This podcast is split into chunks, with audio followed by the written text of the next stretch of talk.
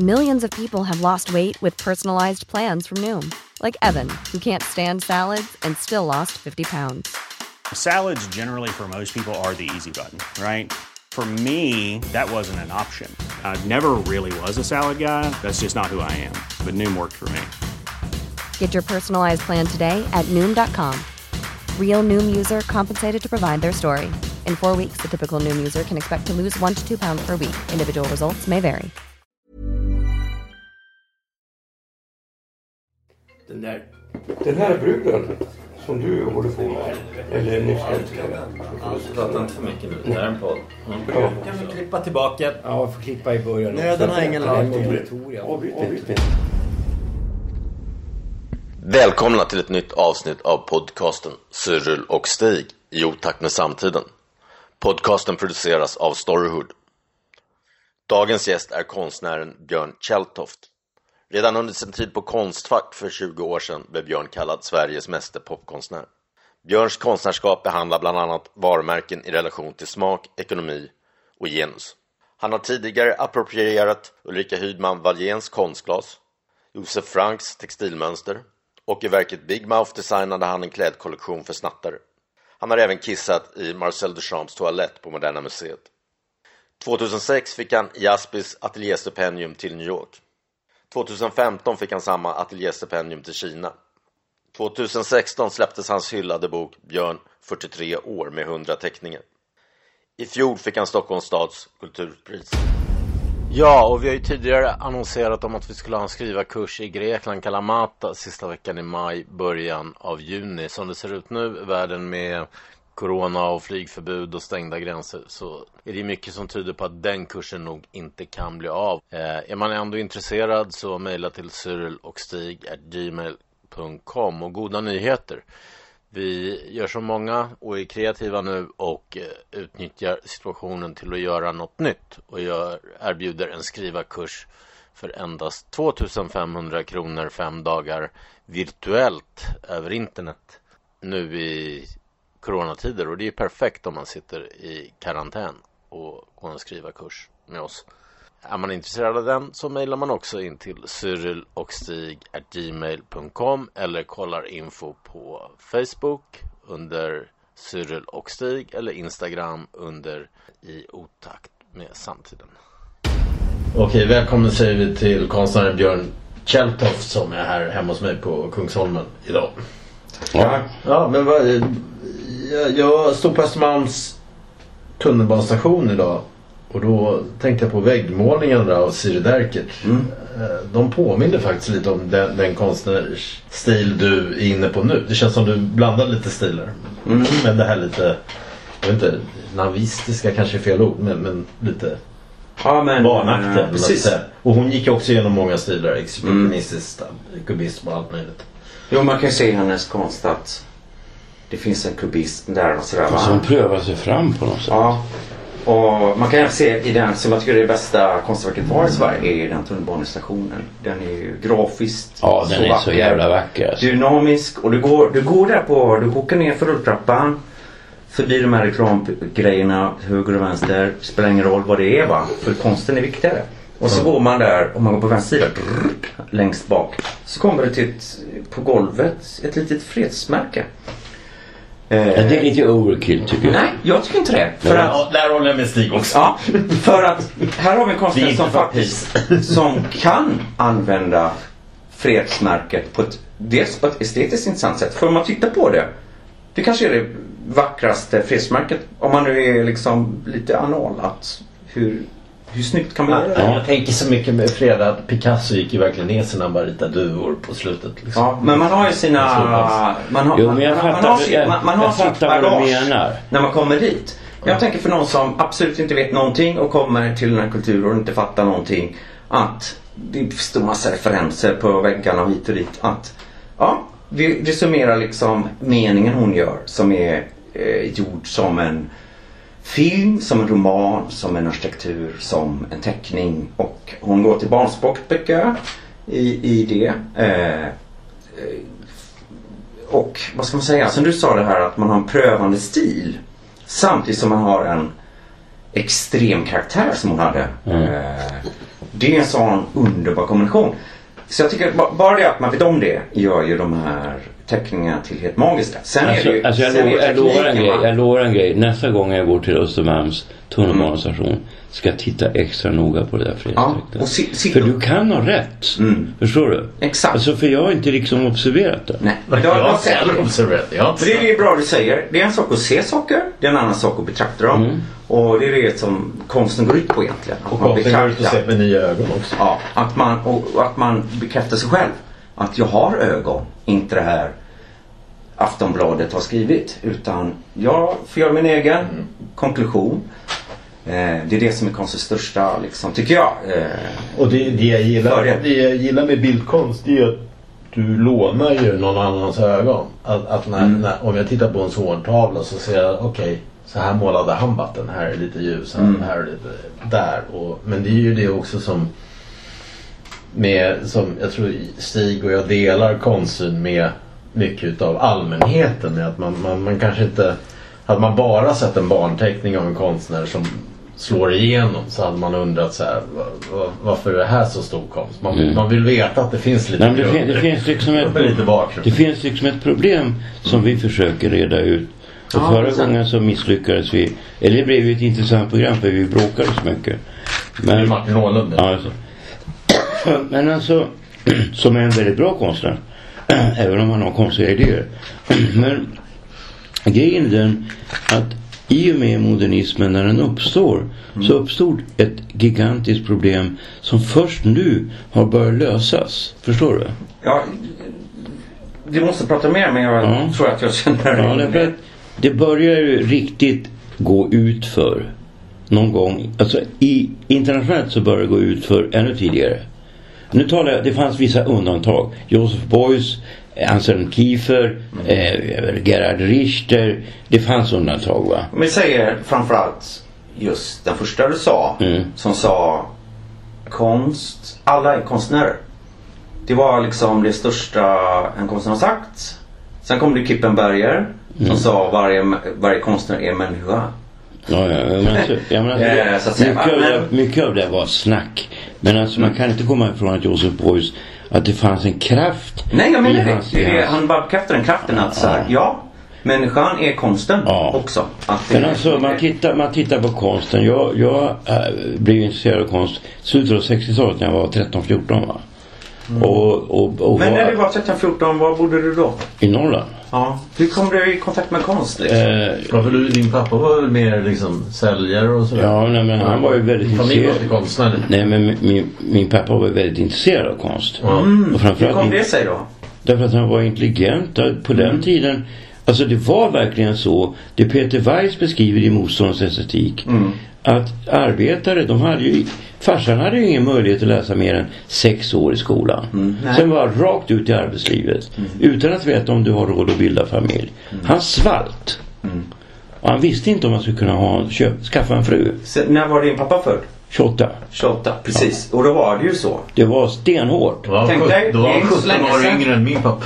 Och, Men det är inte så länge sedan. Nej, och jag är uppvuxen när jag var riktigt liten så var vi riktigt fattiga. Alltså nu menar jag riktigt fattiga. Alltså inga köpta kläder, ingenting. Mamma gjorde allting. Och farsan jobbade med asbest. Alltså han hade ju dött om han inte han slutade när han var 39. Och det ja, här är ju ett problem för den generationen. ja, alltså de blev skadade. Han förlorade halva lungan. I alla fall så han fick 10 000 för en halv lunga. Eh, av staten. Eh, I alla fall så mina föräldrar var ju hur intelligenta som helst. Har ju läst allt jag skrivit. Kommit med konstruktiv kritik. Alltså det var inget fel på deras hjärnor. Det är ju det det välsignelse i dina föräldrar då. Ja. På ett sätt. Alltså grejen var den att man hade ju ingen möjlighet att plugga. Nej. Och när studentrevolten kom så blev de ju fullständigt toka på de här jävla studenterna som klagar på att de får studera. Ja, precis. Så, Alltså de, de gillade, farsan gillade Jan Myrdal. Och han gillade också NJA-pjäsen minns jag. För det tyckte han var riktigt att man gör, sätter dit Vad var de det där jävla... Det var en pjäs av Fria Provteatern. Det var den första fria gruppen som gjorde en pjäs om NJA-strejken och sånt där va. 68 och sådär va. Eh, och, men alltså de var ju helt emot vänstern. Farsan han, han hade vissa sympatier med, alltså när han blev försäljare och sen blev grosshandlare som det heter. Han, han, han distribuerade billiga leksaker. Du vet Hongkong-leksaker. Ja, och. Mm. tömde tuggummiautomater. Sålde Big Pendare. Mm. Big Tändare. Big Ten. Big Han gjorde som han på Ikea. Ja. Sålde pennor och Ja, grejer va. grejer. Åkte omkring i hela Norrland från Kiruna ända ner till Sala. I alla fall. Alltså han... Eh, Och han trodde på konsten. På absolut. dig. Han, de köpte modernistisk konst på 50-talet. Precis.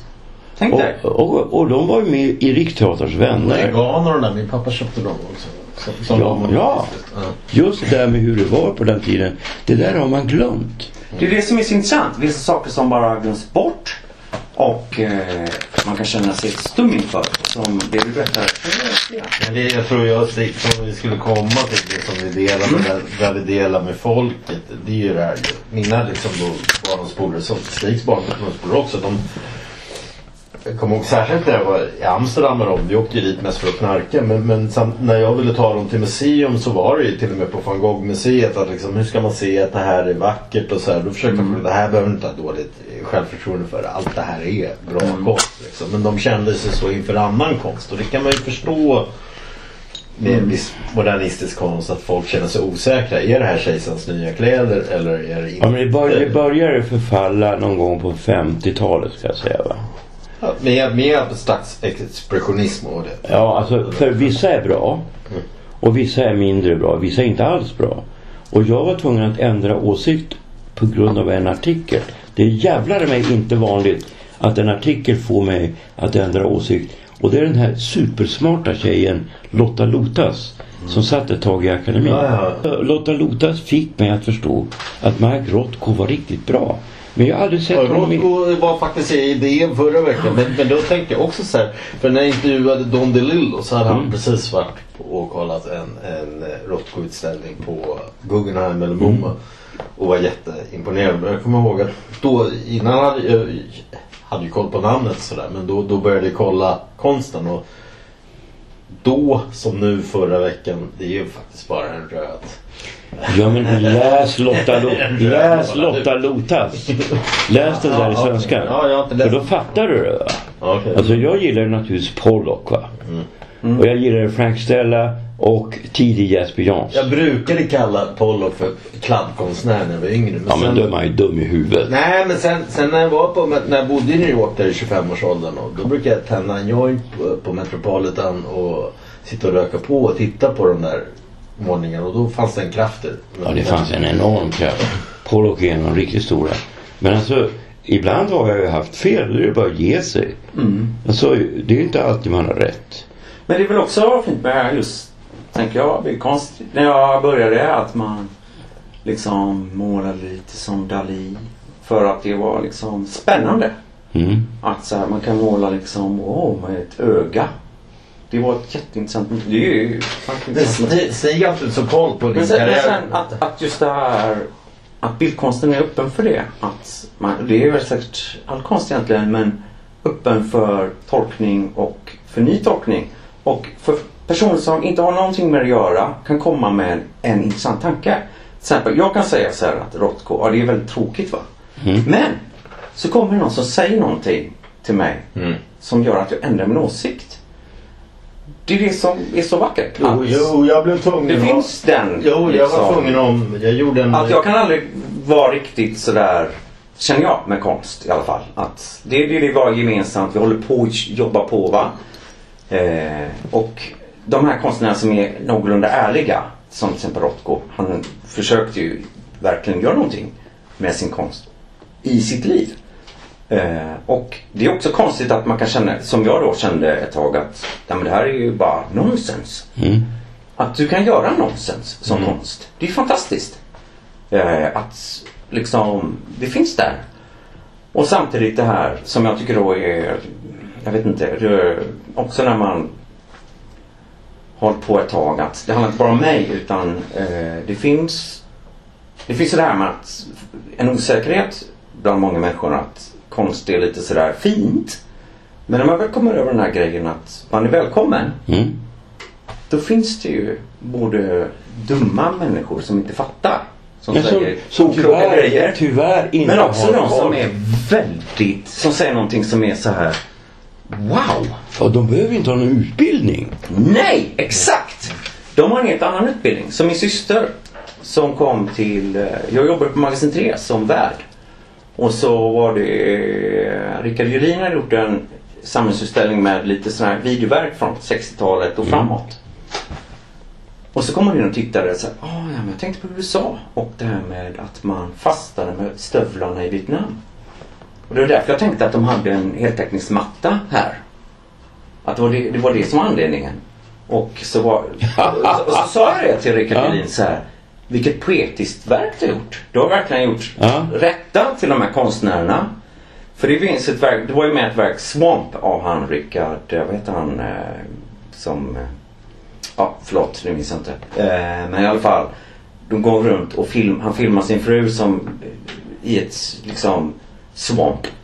Ja. Och eh, han visste nog inte om att han filmade USAs relation till USA, Nej. till Vietnam. Nej men alltså konstnärer vet ju Vi, inte visst är det fantastiskt? Nej, men att grejen- min syrra in och säger att det är det det är. 60 år senare. Ja. Det Ja, men, nej, men, nej, men alltså med, det vi snackade om Rodko till exempel. Jag, jag fick uppdrag för Svenskan. Gjorde, jag gjorde lite konstkritik och då, Mm. då gjorde jag Matthew Barney. Vad heter hon? Barnet Newman. Barnett Newman. Ja, han är också Newman bra. gjorde jag i Philadelphia och då Mm. tänkte jag vad fan är det här? är ett, ett jävla streck på bland massor med Ja. färg. Ja. Liksom. Men sen när jag kollar så finns det ju en tanke. Liksom. Ja men grejen är tillbaka det tar tid att fatta Barnet Då Newman. blev det ju, Verkligen. Jag då blev drömde en dröm i natt så här att- På en hel... Som var en Barnett Newman-konstnär. Ja. Så här, som gjorde de här konstverken. Man bara, "Ja, egentligen, ja, egentligen är det intressant. Nej, men jag, inte fattar, jag fattar inte honom förrän... Jag ska inte... Jag ska verkligen... För jag fattade bra konst redan när jag, alltså på 60-talet. eh, När jag var 13-14. Men Barnet Newman dröjde ända fram till, låt oss säga 88-89. Så lång tid tog det. Det kan man tycka är bra. Med tanke på att Sverige var så jävla Amerikavänligt så att det inte är klokt under den här Det var perioden. lite sjukt Det alltså. var ju McDonalds bara hela vägen. I sossarnas grej va? Och det tog en tid att förstå eh, den här Men, sen, men samtidigt måste du ha haft en... Så här kan ju berätta för Stig lite för han har inte lika koll på Nej. ditt kon- konstnärskap som jag. För, för att du, du, du ifrågasatte ju i början när du var konstfackselev och sånt. Så Mm. du var ju tillsammans med din dåvarande flickvän Johanna Ryttel där lite enfant terrible. Du, du pissade bland annat i, i eh, Marcel Duchamps eh, pissoar där på, på Modern. Ja precis. Så, men, men man är ju då, tycker jag som konstnär, för att prata till min egen fördel då. Att man hamnar i en liten pool med guldfiskar. Och det är det man får sig till. Och då var det det. Man gick, jag kommer från Göteborg, flyttade hit och så gick man på museet. Hon hade en sån här pocketkamera. Och så bara, nej men det här, Johanna? Johanna. Ja. Och så bara, nej men det här är ju liksom jättebra konstverk att pissa i. Så... Det var hon som provocerade. Nej, det var jag som kom på det att det var bra liksom. Men det är väl självklart för alla att tänka det tänker jag. Ja. Så, men då måste man bara göra det. Och så fot hon fotade väldigt bra. Det blev en väldigt bra bild. Det blev en så jävla bra bild. Så tack Johanna för... eh, Men jag tror att. Ulf Linde skulle gilla det. Absolut, för han var ju den som hade eh, valt. Det är ju den pissoaren jag pissade i. Mm. Det är från en eh, någon bar på Södermalm. Jag vet inte vilken det var. Om den hette Rosita eller vad den hette. Jag är som sagt från Göteborg. Men den pissoaren är sen har man då använt som det kopi, för originalet försvann. Mm. Men den har man byggt alla andra. Jag vet, alltså Ulf Linde har har- originalkopian. Jag vet, Ulf Linde har gjort en massa Duchamp-kopior som numera är original. Mm. Jag kände Ulf Linde. Ja, vad fint. Och eh, det var ju så här. Det var ju en strid. Jag är, ju- jag är ju så jävla oförskämd. Jag kan inte rå för det. Mm. Jag är född så. Och då så, sa jag så här till Valle, Sven-Olof Wallenstein. Som jag högaktar verkligen. Ja, det är en av de enda hedliga intellektuella i det här Mm, landet. verkligen. Men han har ingen pejl på konst. Eh, tyvärr. Men alltså, Han är inte så jätteintresserad kanske. nej, men alltså han kan ju filosofi som, alltså han kan filosofi. Han kan konst också. Ja, men inte kan konst på ett lite amatöristiskt sätt tycker jag. I alla fall så, Han är, han är smart som fan. han är så smart så att det är läskigt. Exakt. Filosofer är ofta det. Han är så smart så att det är liksom, det är bara han och Horace som, och Pater Karls, Rainer Karls, som är så läskiga som är så intelligenta att man blir rädd. Jag tycker att han har skrivit fantastiska essäer Mm. om till exempel Schelling, om Heidegger också. Alltså, det går inte att jämföra honom med, med hans kompisar. Nej, precis. alltså han är, det- han är liksom inte- i en nivå långt ovanför dem. va. Men, då sa jag så här till Valle. Hörru Valle, det har ju blivit ett litet problem. Eh, Det var Björn Selberg fyllde 40 år eller 50 år. Så det har ju varit ett problem här alltså med konsten i Sverige. Och jag har ju kommit fram till att det är ditt fel. Vad fan säger du nu då? Han pratar ju dalmål va, men jag kan inte imitera det. jag, kan, jag kan göra en imitation. Jag var eh, väldigt bra på att spela gitarr. Ja. Och eh, jag skulle välja mellan att bli filosof eller eh, Ja. Jag valde eh, filosofi. Jag valde det. ja men precis. Och eh, det är liksom hämtat direkt från vad han sa till mig. Det var så himla härligt. Så Ja, men han- så han han var ett konstfack och bara liksom hängde med, sig, med oss konstnärer. Han var den bästa personen på konstfack. För han hade inte Absolut. det här liksom. Absolut. Nej, vi ska vi liksom eh, ha en hierarki med vem som är vem. Utan han, Jag ska inte se. han var en glad människa. Jag har det här, du tar mig. Men jag kan inte röka ut mitt Han kan inte röka. Nej, okej. Jesus, vad nice. Då drar jag in. Grattis. Men sen, men sen då Vad är det för något? Men var Han då... det förresten. Men Björn, men, men Björn. Förut körde han kommers. Han verkar ha gått över till Don Silver eller? Ah, fint. Nej, Camel kör det. Det Camel, säljs inte i Stockholm. Men, men i alla fall, ja, då, jag berättar för Stig och nästa, men då verkar det ju som då du varit inne på en prov, provokativ bana. För nästa Mm. steg var att du gjorde Ulrika, innan, Ulrika Hydman Walléns grejer. Du just målade av henne i petflaskor. Det här Ja, måste ju. Det här är så tragiskt. För att, eller tragiskt och tragiskt men Eh, I tonåren hade jag sett min bästa polare var på Biltjus storasyster. Hon hade fått en Ulrika He- Hedman Wallén, en sån här liten vas. Hedman Wallin. Ja, så jag tyckte det, ja men det här är något romantiskt man ska ge till en tjej. Så då köpte jag till, Vad är det för fel med när jag fick pengar så köpte jag från, med min dotters mamma, från att jag var 19 till Mm. 24 köpte jag en sån här liten Hy- Ulrika Hydman Wallén vas. Wallin. Ja, Wallin, ja, hette hon. Och tyckte det var jättefint och det här kommer säkert bli värdefullt för henne i framtiden. Medan nu idag förstår jag liksom hur tackig hon var. Idag- förstår Eller, jag. jag förstod redan så här, typ, några år efter när det tog slut från mamman att Nej men det intressant att prata om det här och, konstverket. och du gjorde, och det måste du, du nu, nu försvarar du henne för du blev hennes Ja. vän. Men, men däremot Nej. så, du, du, men, men du måste sätta det som en, hon står för tacky smak. För du gjorde hennes grej på en petflaska. Det blev nästa Nej men jag, jag, jag satte upp idén och målade det jag såg framför mig på en flaska. Och det var hennes motiv va? Mm. Och jag hade det i mitt bakhuvud. Matisse, Jag like, eh, hennes fönster. Ja. Och det, det har väl också med konsten att göra att man, man det har varit intressant att höra från dig Stig just det här med motiv, konstens, konstnärens roll till motivet. Att så här, jag satt i min ateljé och hade motivet, jag hade en petflaska framför mig. Det var mitt motiv va? Och då blev det den här eh, ormen och ansiktet med en kattmänniska på Hydman Eh, liksom. Och det tog ju lite hus i helvete på Konstfack. Att eh, man förstod att det var känsligt material. Hydman Wallin. Ulrika Hydman Wallin var känsligt material. Hon hade gått på den här skolan. Mm. Så fick jag höra så här min eh, professor så här. Det är det fulaste jag vet. Det var intressant. Jag, jag förstod inte det. Vad menar du? Jaha. Och sen fick, jag fick alla möjliga reaktioner och så gick det bra. Jag bara fortsatte här flaskorna och ställde ut på eh, bland annat på Liljevalchs. Petflaskor då. Mm. Det var petflaskor. Så gjorde jag eh, sådana här papptallrikar med rosor på. Eh, och, så det blir ju så bra idé från min sida då att man kan göra konst som funkar som presenter. Va? Mm. Ja, Eh, för det var ju present jag hade köpt till min Ja. flickvän till. Exakt. Att det, är liksom, det kan både vara konst och vara design. Det spelar liksom ingen roll.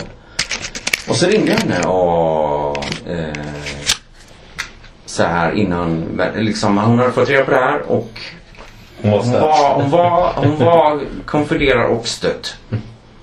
Och framförallt konfunderad. Ja, konfunderad. Och sen så ringde jag till fyra och eh, frågade, jag ska vara en intervju liksom med er två. Så hamnade vi i samma eh, tv-soffa på morgonen där. och jag var ju väldigt ung och inne i det här att nej men det här är inte ironiskt liksom.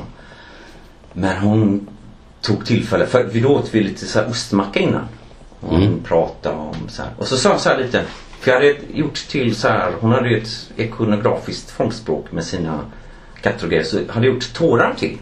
Som gjorde hennes stil. Jag tyckte det var ett väldigt bra liksom, utveckling. Mm. Och det här är ju väldigt fint liksom. Mm. Det passar. Det är klockrent. Så frågade jag, men vad tycker du liksom om de här eh, tårarna? Jag har ändå liksom bidragit något här. Du, till och med du måste ju tycka att det här är bra. Mm. Hon bara, nej. Varför? varför? Varför är det inte bra? Jo, för att då hade hon en farmor. Det har jag också en farmor Ja. som jag hade problem med. Men hon hade en farmor som tyckte om gråtande barn. Så hon hade tusen miljoner målningar på gråtande barn hemma. Så då sa hon så här, jag hade så Gråtande pojken typ. Ja, vad det nu var. Jag fick aldrig se det men det var ett problem tydligen. Och så det är kitsch tyckte hon. Och jag bara, ja och intressant för många tycker att det du gör är kitsch. Att liksom, vad, vad är, ja. Och sen så gick vi in i, eh, och det var, jag tyckte det var intressant just det att det möttes två generationer att, ah, Ja. man har olika liksom, uppfattning vad språk är. Det här är för författare att tänka Mm. kring. Egentligen. Ja, sen ska vi in, men då hade hon med det här eh, sitt varumärkestänk. Och eh, sa att jag inte målade med svung. Jaha. Nej men, just, Nej, men alltså, jag, jag- gör ju inte det för att jag gör ju på mitt sätt mina grejer va. Och eh, såklart inte svung i det. Eh, för mig i alla fall. Så hon var lite sådär, eh, ska man säga, ja, Björn är, ja, det är, han är lite ung och bla bla. Vi får se vad han gör i framtiden. Bla bla bla bla. Och jag bara, ja men jag har gjort lite annat och hit och dit och, och liksom sådär va. Så hon passade på att vara ganska hård på en intervju. Och jag tillät det kan man säga. Och sen så satt vi i taxin tillbaka hem. Och då var det liksom, nej men jag har ju mina liksom alla de här assistenterna. Jag måste hålla reda på dem och det är liksom, hon var så trevlig. Och sen bjöd hon hem mig till sig och visade upp liksom, hur jag jobbar som konstnär. Så då hade vi så här bra relation. Eh, efter det här, eh, som ingen fick reda på egentligen. Mm. Och sen så gjorde jag, hon gick bort för två år sedan och eh, då kände jag så här, oj, det är något som har försvunnit. Det är apropå det här med sekulär tro då. Mm. Att kommunikationen med, eh, med Ulrika, jag skulle väl gjort något ihop med henne. Och nu går det inte att göra. Så då gjorde jag en utställning eh, på Gallerikammaren i Lund som heter eh, Tack Ulrika. För hon- hennes, hon gjorde ju då, ja, nu hoppar vi över ett steg som var roligt. Hon, hon, hon, gjorde, jag tycker det var roligt. Hon gjorde ju- kontrade. hon gjorde ju- hon högg kontrade. tillbaka till Mm. dig att hon, hon gjorde där hon drev med din konst och Mm. liknande. Har jag för mig? Eller? Jo men alltså. jag- Absolut, så hon drev med mig och så, liksom eh, gjorde... lå, låt mig gå tillbaka till konsthistorien.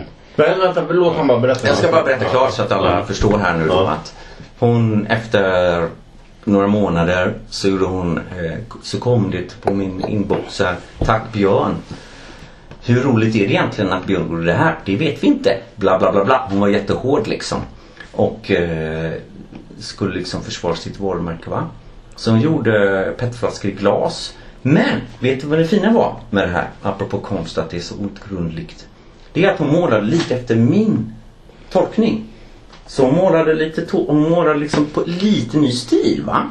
Mm. Så att hon fick en stilistisk ny idé. Mm. Energi. Hon fick energi av Björn. Ja, antagligen det som kommer att bli hennes Den energi jag hade av henne. Det var det jag hade liksom. Och så, jag bara ska avsluta med att bara få säga det liksom att det, det, apropå det vi pratade om tid sådär. Att det tog väldigt lång tid för mig att komma på det. Att, att man är så tacksam för vissa saker. Ja, visst. Och det är jag för Ulrika då va. Till exempel. Och fint också att något du faktiskt kanske ändå drev med från början. Blev Ja, det, fa- det fanns ett element av humor och Ja. med sarkasm och, och sådär va. Men jag är inte, men jag är från Göteborg så att det är liksom, det är uppenbart. Man, man, man har alltså, vi kan gå tillbaka till det jag nämnde förra gången. Jag har ju biktat mig idag då. Och så går jag från bikten och det är alltid så skönt att ha biktat sig. Mm. Det är som befrielse. Och så ska jag fira det med att gå in på det nya stället som heter eh, Italy med EAT va. Och tänkte ta en, en, en, en cocktail. Eh, och då har de Clover Club som är en klassisk cocktail och de gjorde den fel. Och jag gillar inte att folk inte gör rätt va. Och jag är jävligt otrevlig helt enkelt. Va? Och eh, tjejen som serverade mig Men hon du är väl oftast trevlig? jag är oftast trevlig. Men när jag är otrevlig då är jag riktigt otrevlig. Men du kom in trevlig. Jag kom in trevlig och var jättetrevlig mot tjejen som serverade mig. Men sen är den fel. Då ska hon hämta hovmästaren så blir det problem. Och jag är så sanslöst obehaglig mot honom då va. Ifrågasatte varför han inte kunde svenska och så här va. Han pratade engelska. Men sen slutade det då med att jag bad om ursäkt. Och eh, sen började vi snacka med varandra. Han sa, fan jag har jobbat i samma yrke. Jag jobbar du vet, på så här kryssare och eh, jag vet ju hur det är va. Liksom. Och så började vi prata om hur olika människor beter sig. Och så blev vi vänner. Det är det som du har som en bra aspekt i din personlighet tror jag.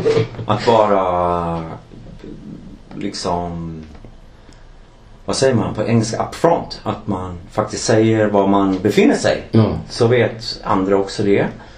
Eh, och ja, det Men jag kan liksom- inte det andra spelet förstår du. Jag kommer till Stockholm. Nej men att, att vara öppen för då att ändra sig i Ja. att ja men nu blev det ju trevligt. Ja. För det är väl det som är liksom Idén. grundläggande idén med att vara människa. Ja. Att vi träffar varandra och det är Ja. trevligt. Och sen kan det vara utmanande hit och dit. Men att man har det här kortet i bakfickan som du hade. Att, Nej, jag kan vara jävligt kritisk mot dig och hård. För att jag har höga krav på mig själv. Mm. Därför är jag det. Så förstod den personen det. Och höll ut med dig. Mm. Tills att det blev en en, en ny soffagrupp Ja. ni kunde sitta i. Och det, det tänker jag så här, det handlar också om tid. Ja. Att man behöver tid med människor. Eh, det är ju det som man inte har idag. Man går liksom på gatan och det någon som ska liksom hävda sin plats och man måste liksom gå över sidan eller sådär va. Det är den nya religionen. Ta din plats, var ett ego. Ja, Jag fattar inte det förrän en kompis till mig berättade att ja, men har inte hajat det? Man går omkring som Hanna på gatan och stöter tag i folk. Men vad fan är det för jävla stil sa jag. Och så berättade en kompis till mig att det är så skönt att gå omkring i New York. För i New York finns det ingen som berör en. Nej, de säger nämligen så här. Excuse me innan de inte går in i en Ja. och sen efteråt, I'm sorry. Ja. De har ett socialt språk. Koll! De har koll. Och koll. Tillbaka till Björn. Vi Ja, fortsätter, vi fortsätter din karriär där. Men, men sen fick du, du fick det här värstingstipendiet som, som man får om man har gått ut med bravur från Mejan eller Konstfack. Så du, och till, jag vet inte, du, du hamnade i New York va? Ja, precis. De flesta Ja, det- New York, Berlin eller London. Ja, jag var i New York ett Ja. år. Och då hände det att en del lyfte sin karriär och en del knarkade eller super ner sig. Vad hände Ja, med dig? precis. För mig var det liksom det här med, det var, det, det var lite dubbelt. Med, eh, ja det var en bekräftelse på att man då hade gjort något. Det var ju en överraskning för mig att säga, ja vad kul att få det liksom. Och jag Mm. passar ju som personlighet i New York. Men det som inte passade mig så bra var att ha eh, prestationskrav på mig. Hey, it's Paige DeSorbo from Giggly Squad. High quality fashion without the price tag. Say hello to Quince. I'm snagging high-end essentials like cozy cashmere sweaters, sleek leather jackets, fine jewelry, and so much more. With Quince being 50 to 80% less than similar brands. And they partner with factories that prioritize safe, ethical, and responsible manufacturing. I love that. Luxury quality within reach. Go to quince.com slash style to get free shipping and 365 day returns on your next order. Quince.com slash style. Millions of people have lost weight with personalized plans from Noom, like Evan, who can't stand salads and still lost 50 pounds. Salads, generally, for most people, are the easy button, right? For me, that wasn't an option. I never really was a salad guy. That's just not who I am. But Noom worked for me. Get your personalized plan today at Noom.com. Real Noom user compensated to provide their story. In four weeks, the typical Noom user can expect to lose one to two pounds per week. Individual results may vary. som konstnär. Det funkar inte. Så jag fick egentligen en prestationskris under den perioden. Som eh, gjorde att man, och det har jag pratat om eh, med om många konstnärer, att man, man går konsthögskola. Sen går man ut, så tar det några år. Sen så går man om lite. Och förstår att just det, det var liksom hur läraren kanske knäppte på ljusknappen som var lite viktigt egentligen. Alltså man förstår att hmm, jag måste lära mig själv vad är konst för Alltså, mig. du var lite vilse där.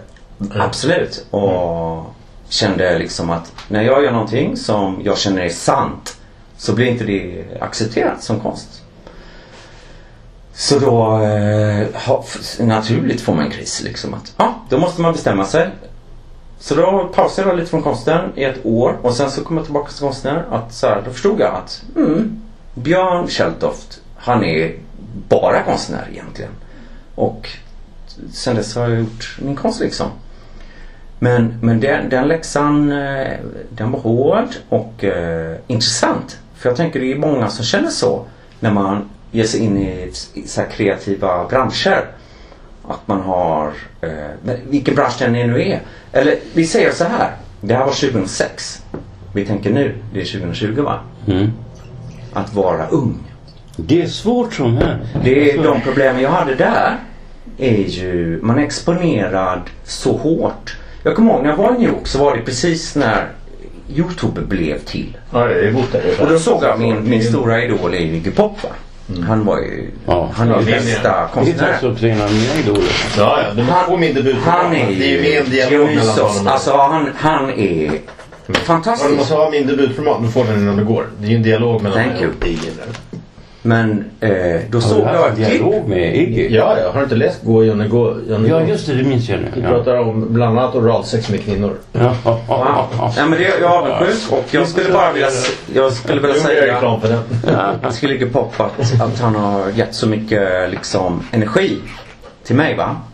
Men eh, eh, då var det ett klipp från 77 kanske när han satt i en intervju. Och han var jättestenad, han var full och liksom ha ha ha ha. 1977, den dagen han gjorde den eh, intervjun, så visste han, han, var, han visste sanningen. Nämligen att imorgon så är det över. Det är en dag av spektakel och sen så är det klart. Mm. 30 år senare dyker det här upp. Han måste svara på något han redan har lagt bakom sig. Mm. Och då är det så här med teknologin att helt plötsligt går tiden baklänges för Iggy Pop. Att du måste förhålla dig till någonting som du absolut inte föll dig till 1977 Mm. och hantera det. Nu är det så bra med Iggy Pop att han är väldigt bra på det. Men det här var ett trauma för alla människor tror jag. Som man inte liksom formulerat på det här sättet som jag gör. Men jag tror att det här är ett jätteproblem. Eh, och det var i samma veva som det blev Anna Odell. Det blev det här när man släppte fritt kommentarerna i alla fält med DN och sådär. Sen kom det liksom. Så nu är det här, apropå du som tänker att det finns en absolut kvalitet. Nu finns det här med en absolut veta bäst. Mm. Ja, men alltså grejen är den. Jag, jag är... Jag är Och det liksom, är idioter som vet bäst. ja, men alltså, alltså, jag är optimist. Mm. Och jag- Det är det som är så härligt med dig. Och så jag tror ju då att de, jag tror på den unga generationen. Och när jag pratar om den unga generationen Mm. För att göra på ett, ett grovt sätt med vissa undantag som är över 30 år så hand, handlar det om de som är under 30 år. Mm. Alltså för de som jag har märkt nu, för det är faktiskt så att det kommer folk till Rosa va? Mm. För, faktiskt från hela Sverige. eh, på vinst och förlust för att träffa mig. Mm. Och, och då när jag märker då på dem, de är typ födda 2000. Eh, och de är liksom, de är så intelligenta och sensibla Mm. och har kommit bort ifrån all den där jävla skiten. Alltså den dumfeminismen och sånt där. va. Och killarna är ibland, det kommer en del killar till mig, för det har ju blivit jävligt tufft för framförallt svenska killar. Lättare för invandrarkillar. Uh, att de, och då känner jag ett ansvar eftersom jag inte har barn. Va? Och då har jag liksom fyra regler som jag lär dem istället för tio Guds bud. va. Så har jag fyra regler. Och jag var med en gång på Rinkebydagarna. Och det var lite komplicerat för jag skulle läsa dikter då och nästan hela publiken var kvinnor i slöja. Jag var ju tvungen då att gå igenom snabbt så att det inte var någonting sexuellt eller någonting som var stötande. För jag gillar inte hädelse. Jag har respekt för muslimer. Att bli... Ja men muslimer är ju Nej, men det är en syskonreligion till oss.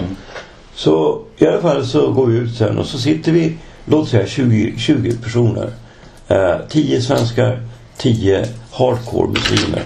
Och så har jag min predikan för dem. Och jag har aldrig i hela mitt liv fått en sån reaktion. Lyssna på den här killen va. Han, han är en profet. Du vet jag kände bara, och de här grabbarna de fattar för att svenskarna, det är därför jag tycker det är så tra- tragiskt. Va? Alltså de är så vilsna och de kan inte hantera det här med brudar. Brudarna har blivit så hårda. Va? Så jag måste ju lära upp alla de här killarna. Det kan ju å andra sidan inte invandrarkillarna heller hantera med tjej. Så, så. De är ju bättre på det ändå. Ja, ja, vi, vi skippar den. Nej men, men jag tycker inte att man kan bara säga så här. Det du kommer in med liksom att man eh, eh, har en eh, struktur på något sätt va? Som eh, som någon som är äldre än en själv. Ja. Det, det kan vara väldigt värdefullt. Och eh, det är också det som man känner är väldigt viktigt. Och apropå, vi pratade också om tid sådär. Jag kan känna liksom att det är så här fint som konstnär att när man blir äldre själv att man saknar att varför fanns det inte på utbildningen konstnärer som var äldre? Jag gick på Konstfack, det var under den tiden när det var lekfull konst va? Och eh, eh, Peter Land till exempel som studsade ner för en trappa. Man kunde göra sånt. Eh, och då var det också öppet för vem som helst kan komma in här va. Så att då var, hade vi skolpräst. Jag bara, ja men då vill jag ha ett samtal med Jag hade ett ateljésamtal med skolprästen. En riktig präst alltså. Ja! Ja. Det var ju jättebra. ja. För Ja, att bra. liksom, och jag, jag tänker så här i min naiva Björn Kjelltoft-värld att det är ett bra samtal för att det är en person som har mycket erfarenheter som inte jag har. Och jag har något att komma med för att jag gör konst. Va? Mm. Intressant att liksom diskutera. Och det är ett jättebra samtal. Eh, så bara den här, eh, trots att det var bra Konstfack så var det ett problem. Nämligen det här att de, den äldre generationen var helt utesluten från våran kunskap. Mm. Och jag tänker i konsten, åh vad synd. När, när jag gick då 98 till 2003 så hade vi eh, fortfarande moralverkstan och vi hade liksom verkstäder för saker som ingen var intresserad av. Men man hade lite förförståelse som konstnär att ja, det är värdefullt ändå att ha, även om jag inte jobbar med det, så är det värdefullt att ha liksom den kunskapen som kommer och gjorde lite ramar och sådär va. Och idag så är det som att ja, om du inte gör moral installation så får du inte göra en utsmyckning. Nej men alltså jag är, så, jag är så förbannad på den här politiskt korrekta konsten. Ah, okej. Att, att jag tycker att då är det väl bättre med folkdans då. Alltså om man nu får Det kan jag välja. förstå. Absolut. Nej men, men då är det liksom lite bittert. Liksom Det är sådär. bittert som fan alltså. Mm. De har förstört kulturlivet i Sverige. Det, fin- det finns ju då liksom, när jag började på Konstfack så var det så här att jag, man skulle skriva en liten text till, eh, till varför man vill gå på konsthögskola överhuvudtaget. Det tyckte jag var bra. Så jag skrev så här. I dagens läge så finns det eh, tre högskolor och man planerar att göra fler. Jag tycker det är en bra idé. Och därför vill jag liksom bidra. Och sen så blev det ju fler då va. Så ja, då var vi fler konstnärer. Eh, och så har det fortsatt lite sådär i demokratisk anda. Att man ska... Att det här boys-idealet att alla ska vara konstnärer helt plötsligt. Mm.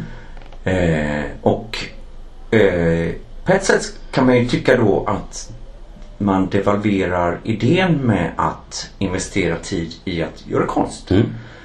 Eh, och det, där är jag med det helt fullt ut. Nämligen att, och, och när det blir liksom mm, lite en blandning mellan eh, till exempel när man ska göra konstnärutsmyckningar så var ju den här grejen med Siri Derket så intressant. För den var både eh, mot den kungen som invigde det och den var väldigt estetisk. Ja, på det är ett sätt. därför det är mitt på Östermalmstorg också. Men, men man- också på ett sätt men, men också på ett sätt eh, vad ska man säga? Ja, jag, jag är lite idealist här. Att, eh, att hon eh, gjo- gjorde också något estetiskt som inte var helt eh, anammat av den eh, Rådande kulturen. Exakt. Eh, man hade, man hade sett och det hon själv hade tecknat, målat. och jag tänker alla de som lyssnar på det här nu då som inte tycker om eh, Siraket. Då kan man också gå och titta på Picasso som var lite, det var samma, det är en norsk eh, hantverkare som gjorde alla de här som blästrade i sandsten. Det är hans Oj. uppfinning. Som är så vacker, så vackert liksom. Om man inte fattar det liksom. Mm. Att den här sandstenen, hur det är så vackert på Östermalmstorg, det är helt otroligt. Det, är liksom det ljuva livet och att man dansar som människa när man ser det liksom. Men, men eh, då är det också nu i Norge att, gjorde Picasso en eh, på riksdagen eller vad det var. Sen är det också debatt där om de ska plocka ner och flytta bort eh, efter de här bombningarna. Vadå bombningarna? Eh, han eh, Breivik, han eh, bombade ju va. Så eh, man måste bygga om allting. Och då är det en jättedebatt där. Ja, att- de drog att- så med och bombade. Ja, då måste vi bygga om. Och då liksom, nu är, det, nu är den nya debatten att ja, vi liksom ska flytta. Trots att inte det blev skadat så ska vi flytta det liksom. Varför det? Eh, för att man kanske, ett argument är för att man inte uppskattar kultur. Nej men de hatar ju kultur. Och det är samma jävla pack som är emot kulturen som var nazister. Det är det de inte har fått in i skallen. Alla, Hur får man in det i skallen alla som nu lyssnar på mig, lyssna nu noga. Hur får man in i skallen då? Jag ska förklara, det tar lite tid. Om du får ha lite brant. Ja. Alltså grejen är den, det finns någonting väldigt komplext med det här med modernism. Jag tror att alla vet vad exakt. modernism är. Och det började ske någon gång på 1890-talet eller lite tidigare. Säg, jag såg faktiskt genom Cézannes första målningar. Eh, Den var från 1867. Alltså du räknar eh, modernism från expressionism? Nej, från, från, från Cézanne. Ja men det är väl expressionism? Nej, Nej, det är inte expressionism. Nej, det är impressionism. Nej, Ja, det är- impressionism. det är inte impressionism. Nej, men det är inte från början men det blir ju det. Nej, det är ju inte heller det. Och man kan säga att man kan gå tillbaka till Turner. Man kan gå tillbaka till möjligen William Blake. Men alltså, det som skedde då, det var ju en reaktion på att man i slutet av 1700-talet och enligt Kant handlar det om chocken av att franska revolutionen inträffade. Så fick man som inspiration att man kunde tänka fritt. Mm, exakt. Och då innebar det att de här tidiga romantikerna, jag tänker framförallt på Hölderlin, men även i England då framförallt Keats och Shelley och de här va, Lord Byron. Alltså de fick, alltså, de fick ju ett sånt självförtroende va, och en sån kraft.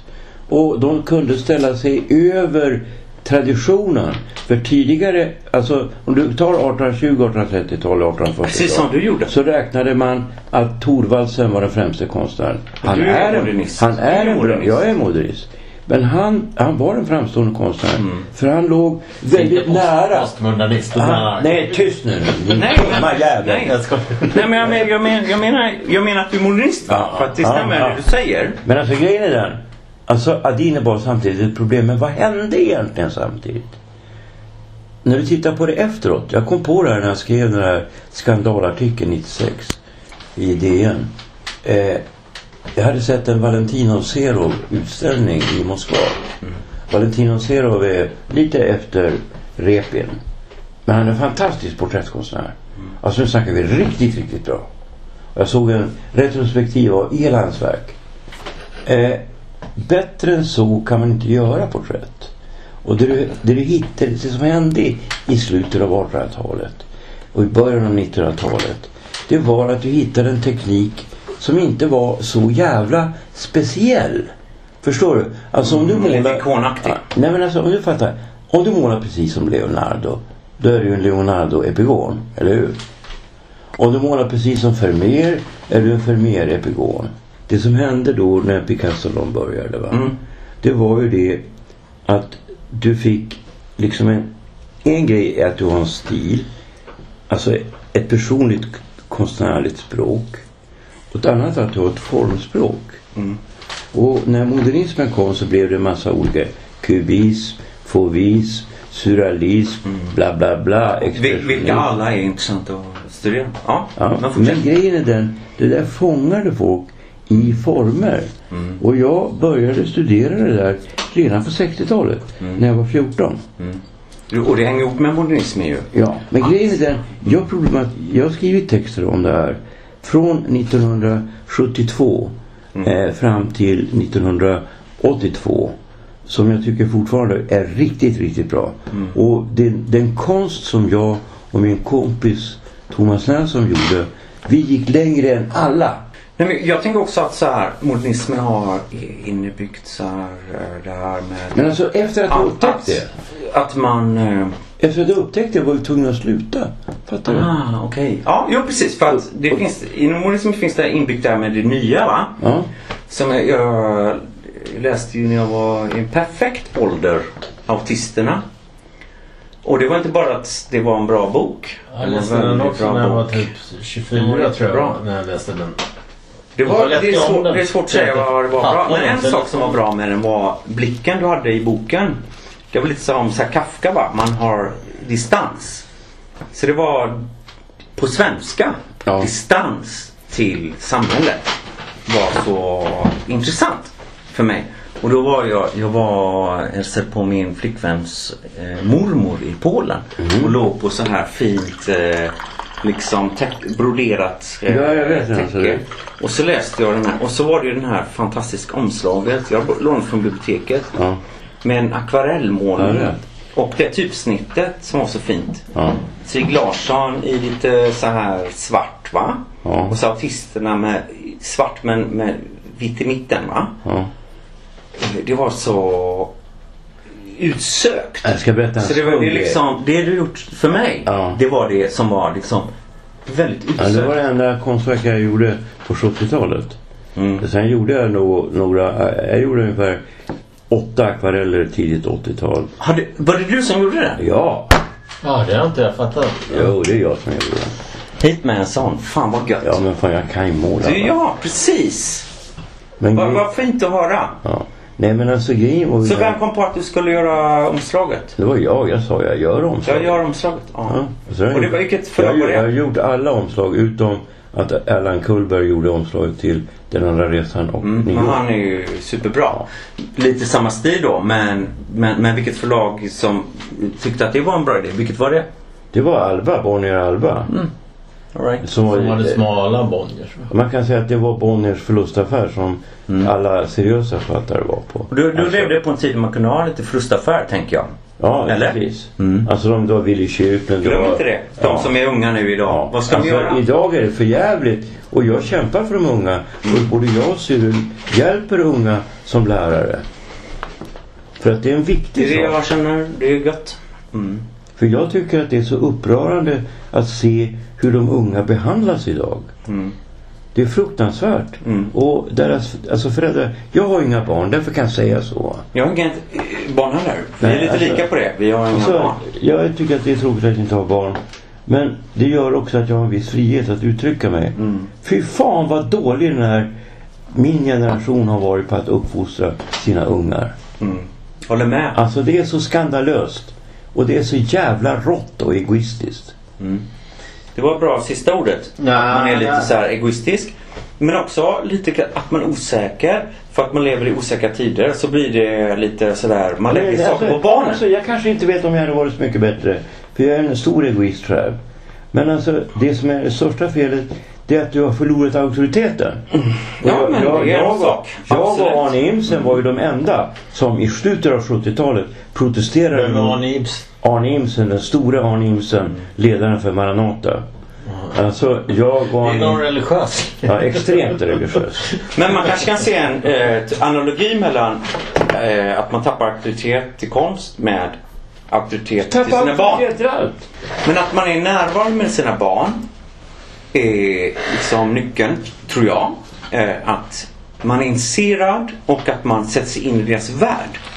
För det är våran värld. Nej, alltså farsan, om farsan hade lekt med mig då skulle jag trott att han var mentalsjuk. Nej, det tror inte Alltså, jag. vi har lite olika syn på Ja, du har olika syn. Här tror jag att det är jätteviktigt att man... Men jag, jag tror att på ett sätt så har han gjort det genom att accepterar dig som Ja. du är. Eh, Han har varit hjälp till mig Mm. och jag saknar honom. Han dog 2007. Men har han varit en bra samtalspartner till dig? Alltid. Mm. Han Så det, är det jag menar med att vara en bra Ja, men lekkamrat. han var... Ja men det är bra. Min far- min pappa också. min Jag menar inte att man ska... Du vet, jag menar att alla är vuxna på ett sätt. Att man som barn också blir betraktad som en individ. Ja, Att man tar folk på allvar. ja. Du är intressant och det du gör när du tecknar, vad betyder det? Istället för att säga så här, ja det var snyggt.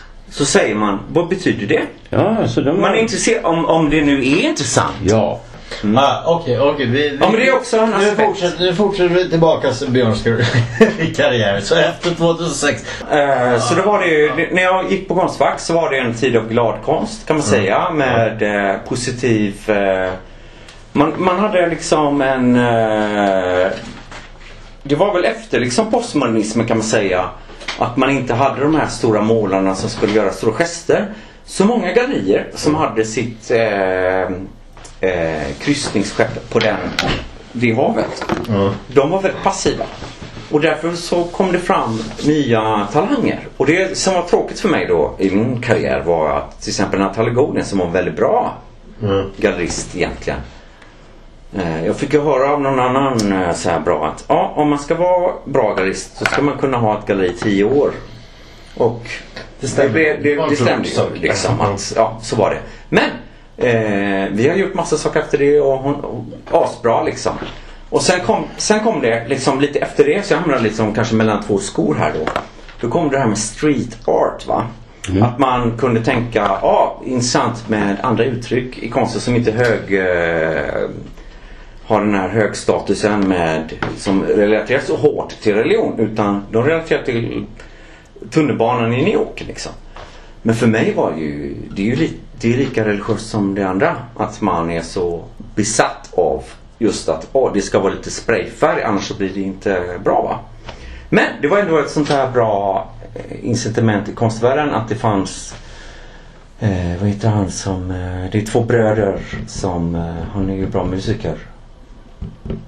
Ja, vilken musikstil. Och eh, gallerist är två bröder. Som en gallerist och en... eh, Ja, clear. Clear, exakt. Clear var ju först på bollen med det. Han var ju assnabb på det. Att lyfta upp just det här att ja, man behöver inte tänka i samma smak. Eh, sen slutade han ha gal- Tyvärr tycker jag. Det har varit intressant om han hade fortsatt. Han har ju Eh. fortsatt. Ja, jo, nej men inte Jonas. Men på olika men sätt liksom kanske. Jag vet inte. Ursäkta, jag bror har som missat. Han bror också. Okej, det visste inte jag. Eh, Men i alla fall, efter det kan man säga att konsten går tillbaka lite till ett så här, lite normativt att man eh, ja, det är estetiskt och lite eh, faller till måleri mer än något annat. Så idéerna finns inte så mycket va? Eh, men, men man är ändå liksom öppen för att man säljer lite konst. Och det är jättesvårt att sälja konst samtidigt som det är lätt att sälja konst. Så vi har hamnat i något sånt här konstigt läge. Eh, det var också när jag jobbade på Magasin 3 att så här, folk kom och frågade Va, vad, är, vad är jag någonstans? Då skulle de liksom lite vidare ut på piren för att gå till den här art, eh, cheap art fair. Mm. Jag kommer inte ihåg vad det hette. Det hette något med eh, Du menar det där ja. allt konst för alla liksom. Ja, Och då, då Det betalar man 350 kronor för ett glas vin och gå och kolla. Mm. Och jag bara så här, men vänta lite nu. Nu kan Ja, vi det få se. Ja, det Där, magasin, jag sitter på Magasin 3 va. Här sitter vi med, de har inte bara bjudit in den här konstnären, till exempel Andreas Sittel, att liksom ställa ut sin konst. Utan hon har gjort ett verk specifikt för det här. Det har kostat hur mycket som helst. Den här lokalen kostar jättemycket. Och det kostar 30 kronor att gå in. Och du klagar liksom. Eller, ibland var det ju folk klagar lite va. Ja. Att man kunde känna det här, åh vad tråkigt att man inte förstår värdet. Ibland är det så här. De som är smarta va, de fattar värdet i saker. ja. Och det är underbart. Men det är det jag försöker det, är- säga. det som är tragiska. Att fatta värdet i saker Ja, men det är som är det tragiska och det vi måste skapa en ny rörelse. Mm. Lyssna nu noga. Ja. Alltså, eh, jag vet inte om jag kan få med Greta Thunberg på det här. Men det är möjligt. Jag har gott självförtroende. Alltså vi måste skapa en ny rörelse både för det här med miljön Mm. och det här med fördumningen av befolkningen. För det är minsann medvetet gjort av kapitalisterna. Ja men Greta Thunberg ger rätt. Det håller jag sig med. det är den mest intressanta frågan egentligen. Eh, som jag tycker konstnärer egent- egentligen inte ska behandla i sin konst. Men som människa, man måste tänka på va. Eh, då är det ju liksom, Greta Thunberg säger ju egentligen, som jag tycker är intressant, som vi pratar om tid. Hon pratar om dåtid. Egentligen. Mm. Det är hennes argument. Mm. Medan mitt argument som konstnär är hela tiden nuet eller framtiden. Det du kan tänka framåt. Så som du säger, hur ska man kom- kombinera Man måste, man måste göra... en, en akkurat analys av att ja, vi behöver idealism i dåtid. Det är hennes. Alltså jag, jag- jag är så här va. Men man behöver också lite mer än bara... Alltså jag är så här att jag är, är, är uppriktigt sagt ganska intuitiv. Och när jag känner att det är grejer som är vaj va. Då reagerar jag och jag upplever att det är grejer som är riktigt farliga nu va. Och då måste jag göra någonting åt det. Ja, det är det jag känner va. Och jag känner mig lite Men. Greta är också intuitiv. Det är därför man tycker om henne. Ja, jag vet. Jo, men det, alltså alla människor som betyder någonting är alltid impopulära. Alltså hon är väl älskad ändå? Ja, det är det jag menar. Hon är älskad men det blir liksom älskad på det här. Ja, då liksom många check check. Det blir liksom eh, lite så här superytligt. Att varför, men varför ska det vara så ytligt? Eh, Ja men alltså grejen är den. Jag tycker hon, jag är så imponerad av henne. Vilket vi- guts hon har alltså. Och- men det är ju inte alla som är kanske då. Nej, men alltså, vad jag vet. Alltså, de är, alltså problemet för människan. Varför är tre av Guds budord handlar om avundsjuka? Alltså han måste ju lägga väldigt stor vikt vid det va. För människan människan- skrev de här budorden och de är avundsjuka och hade självinsikt. Och förstår att vi måste jobba med Ja, det. men nu kan vi inte diskutera för jag tror ju på Gud. Ja, men, Alltså- men däremot det, det med, med din konst sist innan vi avslutar. Men, men för, för nu då är det, det känns som att du är inne i en ny fas då. Där, där du liksom letar efter barnet. Ja men lite så här. Och den när jag var i din ateljé och hämtade upp målningen. Det kan vi säga då att eh, en av Björns målningar kommer bli omslag på min kommande diktsamling Allt går i bitar. Och som Olle Ljungström sa. Vilken så, bra titel. Ja, ja. Olle Ljungström sa alltid du är den enda författare jag känner som har lika bra omslag och titlar som innehållet. Det får ju sluta på sådana komplimang. men, men, nej, men det är Björns målning som, som, eh, som eh, jag kommer ha som omslag på en ängel. Men, men i alla fall, eh, när jag hämtade upp den såg jag en bild av Matisse också. Så jag ser att, så att och det är lite likt det där Hy, Hydman Wallén också. Men, men sen... Wallin. sen, sen ja, Wallin. Sa jag. ja, jag glömde det. Alltså det står Nej, nej, men sen, Jag tycker det är bra Nej, men, sen, så jag förstår motivet.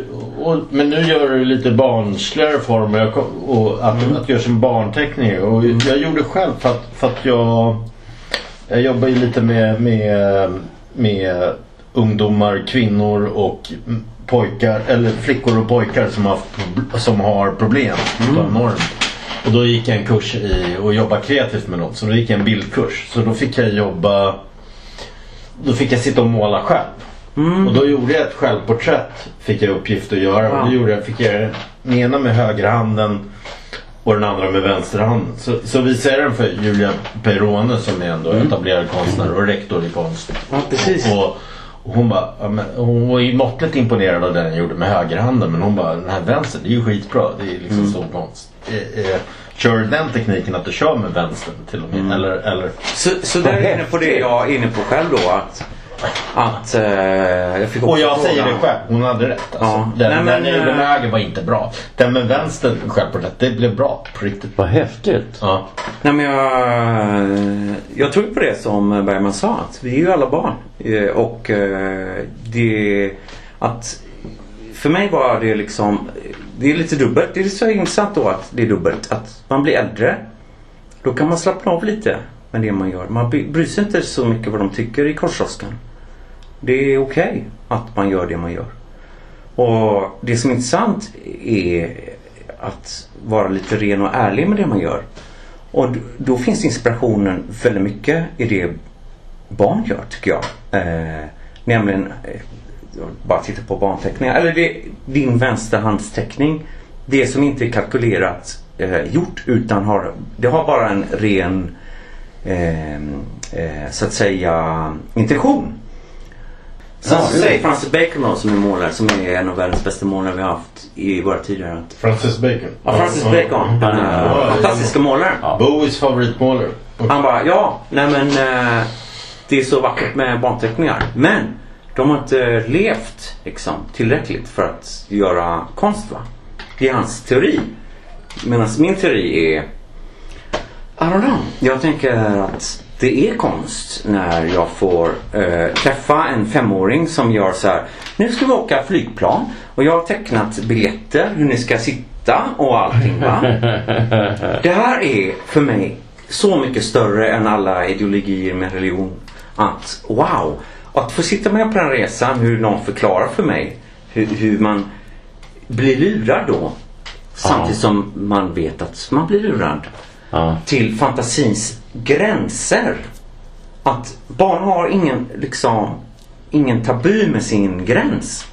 Det är så vackert liksom. Ja men det är också en fin sida med konst. Just det där bli lurad. För det tycker jag är liksom, om människan ska göra någonting så är det för varandra och liksom för att utvecklas till något. Alltså att man, att man blir glad. Ja men bara de Gladkonst inte... alltså. Bara, bara, de Gladkonst är grejen. bara de inte Och du har gjort gladkonst Ja, Stig Larsson. bara de inte fortsätter att förstöra den unga generationen. Nej. Utan den unga generationen, för det är de som måste ta initiativ. Det är det jag tycker är bra med den här Greta Thunberg och de här unga. Ja exakt, det är ett Alltså det, det är de som måste ta över och stoppa våldet. Mm, exakt. Alltså stoppa våldet är- mellan raser. Det är ett jätteproblem. Stoppa knarket, stoppa pornografin, leva mer moraliskt, leva utan att hålla på med en massa jävla dumma eh, konsumtionsvaror. Och istället försöka vara lyckliga. Vi lever i paradiset. Alltså jag har tre negativa Men regler. vi är ju på samma plan då. Att Ja. vi lever ju... Det är det Det som här är paradiset. Det här är Det livet blir vi ju liksom inte bättre. Stötta gärna oss på Swish. Nummer 123 535 4857. Nummer 123 535 4857.